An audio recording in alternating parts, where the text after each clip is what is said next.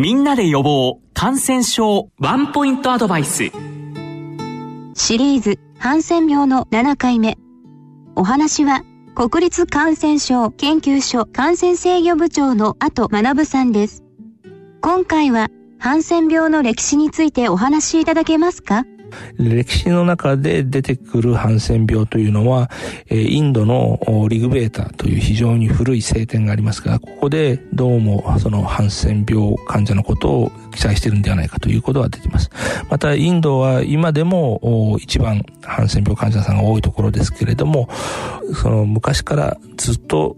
このインドはハンセン病が多かったということが考えられています。で、さらには、えっ、ー、と、エジプト、あるいは、えっ、と、中国では大体、えっ、と、戦国時代ですね。そういった時には、そのハンセン病のであろうという記載が出ております。で、一方、ヨーロッパ世界、えー、ローマ等ではですね、報告はないというような形になっていますが、えっ、ー、と、聖書に、えー、レビキという、えー、旧約聖書にがあるんですけれども、この中に、えー、皮膚に、えー、まあ、シミのようなものができて、それが治らないというような、記載があって、で、それが、こういった治らないものに関しては、共同生活から外れて、えー、生活しなければいけないというような、えー、記載があります。で、これがヘブライ語でツァラートというふうに書いてあるんですけれども、あの、聖書がギリシャ語になった時に、ハンセン病は臓皮病というふうに、え、ギリシャ語では定義されていたんですけれども、それとは別な病気でレプラというような病気があったと。で、ハンセン、そのツアラートというのはレプラというふうに、えー、訳されて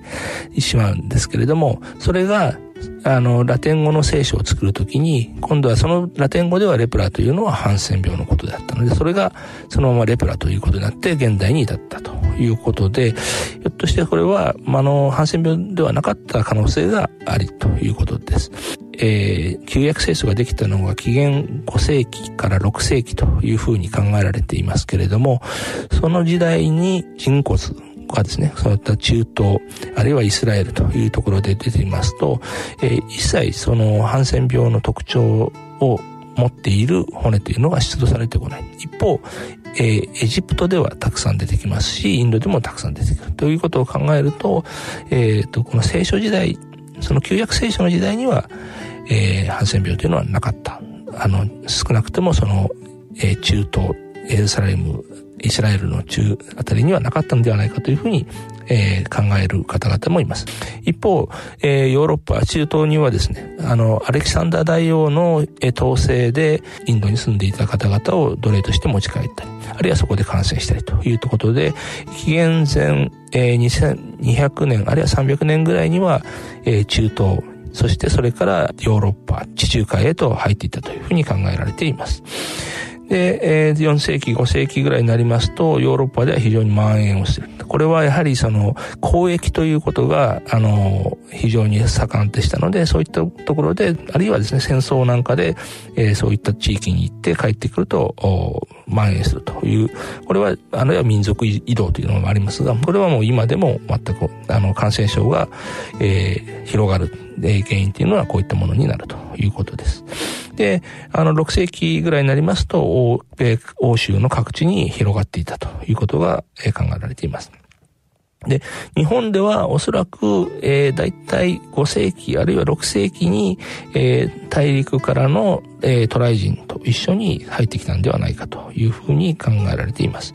で、様々な記載が出てくるのはだいたい奈良時代に、えー、出てまいりますし、え、明らかにそのハンセン病の患者は奈良時代には、えっ、ー、と、少なくとも日本にかなりの方がいたというふうに考えられています。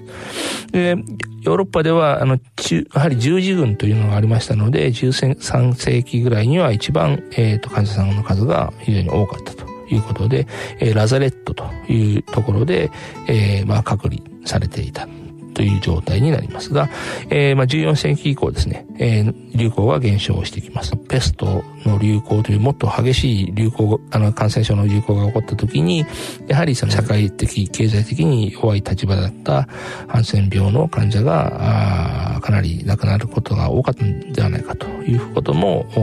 まあ、想定、推定はされております。で、17世紀にはヨーロッパではハンセン病はほぼほぼ消滅をします。ただし、えー、アジア、それからインド、アジア、まあ日本も含めてですね、えー、ハンセン病が、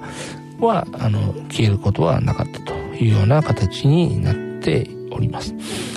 で、19世紀になって、そのノルウェーで、えー、ハンセン病がかなりこう広がってくる。あるいはそのドイツでも広がってくる。それからやはりこの貿易だったりというようなことを使いして、えー、ヨーロッパでも、えー、流行が入ってまいります。で、こういった中で、えーえー、ハンセンという、えー、これはノルウェーの医学者ですけれども、えっ、ー、と、来菌を発見するということになります。